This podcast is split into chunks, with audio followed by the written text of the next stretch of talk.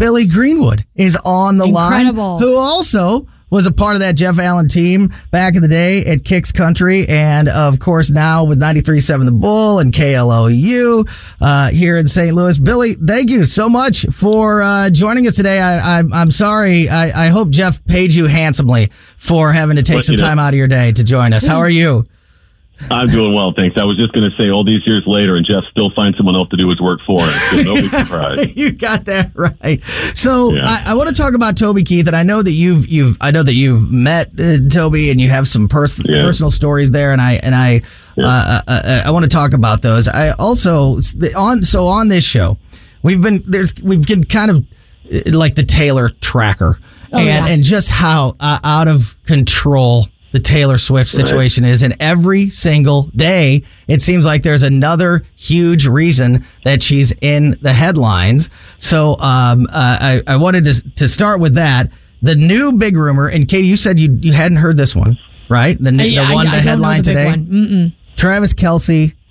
There, there's a rumor that she, that he's going to propose to her at the Super Bowl. Yeah, But he's You know, he's saying no. But here we go again. Every day there's a freaking Something Taylor new. Swift headline. Uh, what do you think? Of, uh, what do you what do you think, Billy, of just the overall just machine that uh, Taylor Swift? I mean, like it, this is as hot as an artist I think Gets. could ever be. It's and and she's not undeserving. She's a, a- incredibly talented, but no. It's just amazing what has what has been built around her. Well, so now, look, I can go all the way back to Taylor Swift. The first time I met Taylor, she was in St. Louis at the amphitheater for a concert. She hadn't even had a song on the radio, and one of the record label folks brought her up to me and said, "You've got to meet this this new artist of ours. She's going to be she's going to be big."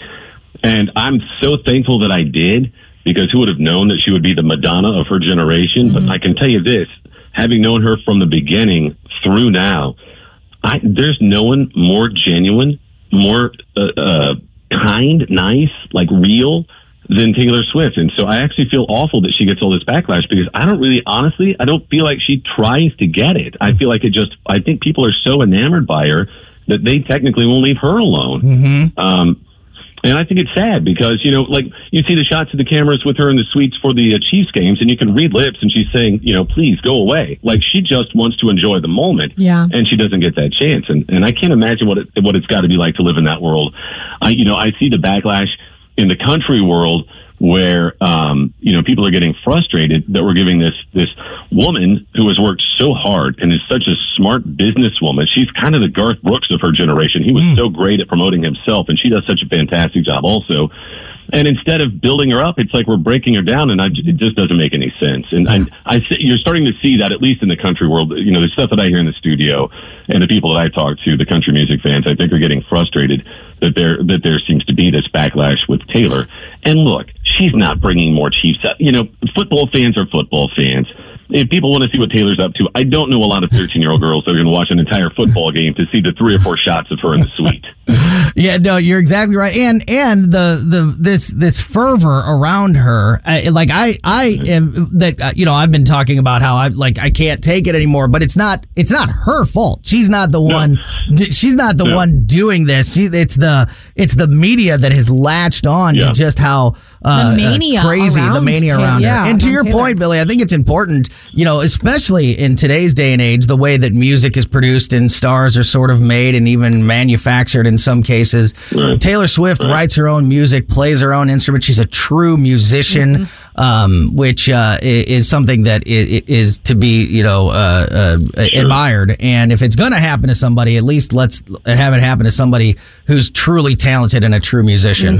So, And the world that she lives in is so bizarre. You know, the last time I interviewed Taylor, I was in Nashville and we were in a large room, several radio stations. I just happened to be the one that was closest to the door, so I was getting her first. And you would have thought the president was coming with, with almost like Secret Service, you know, talking into their into their wrist. And it was, you know, you have 60 seconds with Taylor. Well, a, it's tough to do an interview in 60 seconds. Um, they had it. They had everyone so nervous. We were all on eggshells. And when she walked in, she came in with a plate of cookies that she stayed up baking the night before because she was so excited about doing the interview. That is awesome. I mean, it, you know, Wow. that's the kind of person she's been. And so, yeah, so I get frustrated when I see people bashing Taylor because she's just, we're really lucky to have her. Yeah. Honestly. And um, I, I didn't realize this until Katie and I were just talking about it at the break. But there's a there's actually a connection between Yeah, Taylor Swift so- and, and Toby Keith. Is that true, Katie? Billy, you would know more about this than I would, but I read on some of the press this morning, unfortunately, due to Toby Keith's passing, that he was a stakeholder in Big Machine Records. And he met Taylor first in about 2005 or maybe 2004. And he was the person kind of pushing the label to get her onto Big Machine Records. And correct me if I'm wrong, Billy, but I think he heard her and saw what a talent she was and said, This is this is gonna be a star. And then from there is whenever she got kind of tied onto the label and had that debut album. 100% exactly right. Yeah, he actually, you know, was the one who really was the, the force behind getting her to meet up with Scott Borchetta. And, uh, and, you know, Scott, I think, had the foresight to realize that this girl is going to be something special. And, you know, the deal was there were other uh, record labels in Nashville who wanted to sign her, but she was sticking to her guns at like 13 and said that I, I'm writing my own music, sort of like uh, Sylvester Stallone. I'm going to star in Rocky. She said, Yeah. I'm going to write my own music. I don't want to record someone else's. I don't want to write for someone else. And Scott Borchetta, thanks to Toby Keith, was the one who decided to let her do that, and the rest is history. Talking to Billy Greenwood, and uh, speaking of Toby, uh, Billy, I know that uh, from your long history in country music radio, you've had a chance to um, uh, meet and spend time with Toby Keith. Um, uh, uh, share some of those sh- share some of those those moments with us, and just talk about Toby Keith and his his legacy and his his impact on on country music. Sure. Well, I mean, you know, it, you talk about Taylor Swift being this fantastic singer songwriter. Toby Keith, I mean, wrote over 20 number one songs. He sold like 40 million albums. He could be intimidating. I've got a picture of me on his tour bus out back of In Cahoots there in Earth City from Oh, years ago. yeah, his yeah. Arms are, his arms are crossed and he's kind of looking down at me, and I could, you know, I could see I'm in my early 20s. I'm scared out of my mind he sort of had that sort of ability to do that, you know, because Toby was the kind of guy who wouldn't put up with anything. If he didn't want to do it, he wasn't going to do it, and he didn't hide that. And so that was always sort of the, the image, the perception I had of him until I had moved to Nashville and I was working on the radio in Nashville and was actually out at the Palm with my boss having uh, dinner, and he got a phone call. And uh, he got a big smile on his face, and he said, "Hey, go to the bathroom. You got to go to the bathroom. Things are going to get crazy." That was Toby, and he's coming by to pick us up. And I thought, oh my gosh, you know, I'm gonna go, I'm gonna go out with Toby Keith. This is gonna be crazy. And it was 100% the most awesome night. I'll never forget. We left the Palm to drive to another bar called Fiddle and Steel, which is just about four or five blocks away. I'm in the back seat. Toby's in the front passenger. We stop at an intersection, and you can see this car to the side recognize Toby Keith at this intersection, and they're going crazy. He rolls down the window. Someone jumps out of the car and runs over to him, and he says, uh, "Anybody got a cigarette?" and you can, you can see them. You can see them scrambling. They're scrambling in the car. They grab a cigarette, run it back over to him, hand it to him. Light turns green. They drive off, and he turns to us in the car and says, "Anybody smoke?" Didn't even need a cigarette. Totally played him. We get to the bar. Yeah, we, we get to the bar, and I'll never forget, you know, we sat, as you walk through the doors, we went right to the left corner. So it was a corner table, sort of, you know, secluded. Well, I, he sat up against the wall, so I was across from him, closest to anyone who would, who would come up. And of course, people were coming up. Now, they're asking me, while Toby's across the table from me, if they can get a photo or if they can get an autograph. Now, I'm the one in this horrible situation where I've got to ask Toby, you know, if, if it's okay. I can tell you that he didn't say no to a single person, and it made my life so much easier. He Wow. was so, so nice to everybody.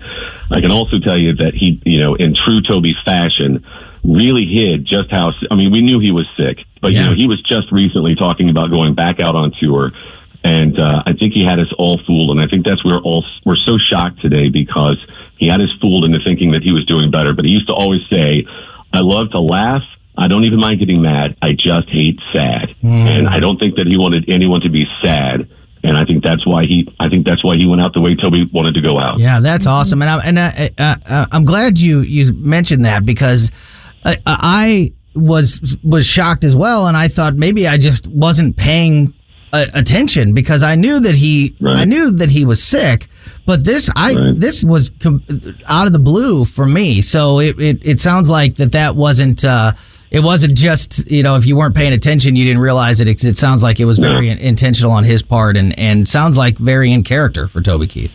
Yeah, it was exactly it was exactly I think what you would have expected from Toby. And you know, it's funny because on my Facebook feed, I have a lot of industry friends and a lot of uh, friends just who listen to the radio, and from both sides, it's amazing to me. I, I'm not surprised to see all the different stories that people are sharing who work in the industry because they have the opportunity to work with him. But so many stories from from listeners who have had uh, uh, you know fantastic stories as well. Because again, he was just the people's people. I think that's what made him so popular, so real and and I think that's why it hurts so much today. Yeah, and and and would you would you think that he is because you've seen it over the over the decades of your career how country yeah. was considered you know you know this fringe or non-mainstream or you know that's for farmers in rural America and you know and, right. and, and country music has has become as popular and you know uh, mainstream as mm. as any other form uh, over the last right. 20 years or so uh, I would I would venture to say that Toby Keith was one of the artists that played a big role in in that transition is that uh, is yeah. that a true statement but I think that's absolutely fair to say. Um, you know, I will say uh, my liberal friends not quite as big a fans as Toby. I don't think that they were as crazy about uh, you know the uh, American soldier or the angry yeah. American who's going to put a, a yeah. boot in your ass. But you know, but I think for the rest of us, I think that he I think that he said a lot of what we felt in his songs, and I think that's why uh, I think that's why we all felt so close to him. I think. Well, Billy Greenwood, what an awesome surprise to have you join us here on the show this afternoon to uh, share those stories. We really appreciate your uh, time, and uh, I'll make sure that Jeff Allen gets the check in the mail for your your time this afternoon. Billy, thanks so much yeah. for spending some time and sharing some stories with us. Have a great rest of your day. Thank you, guys. Yeah, you too. My pleasure. Thank you.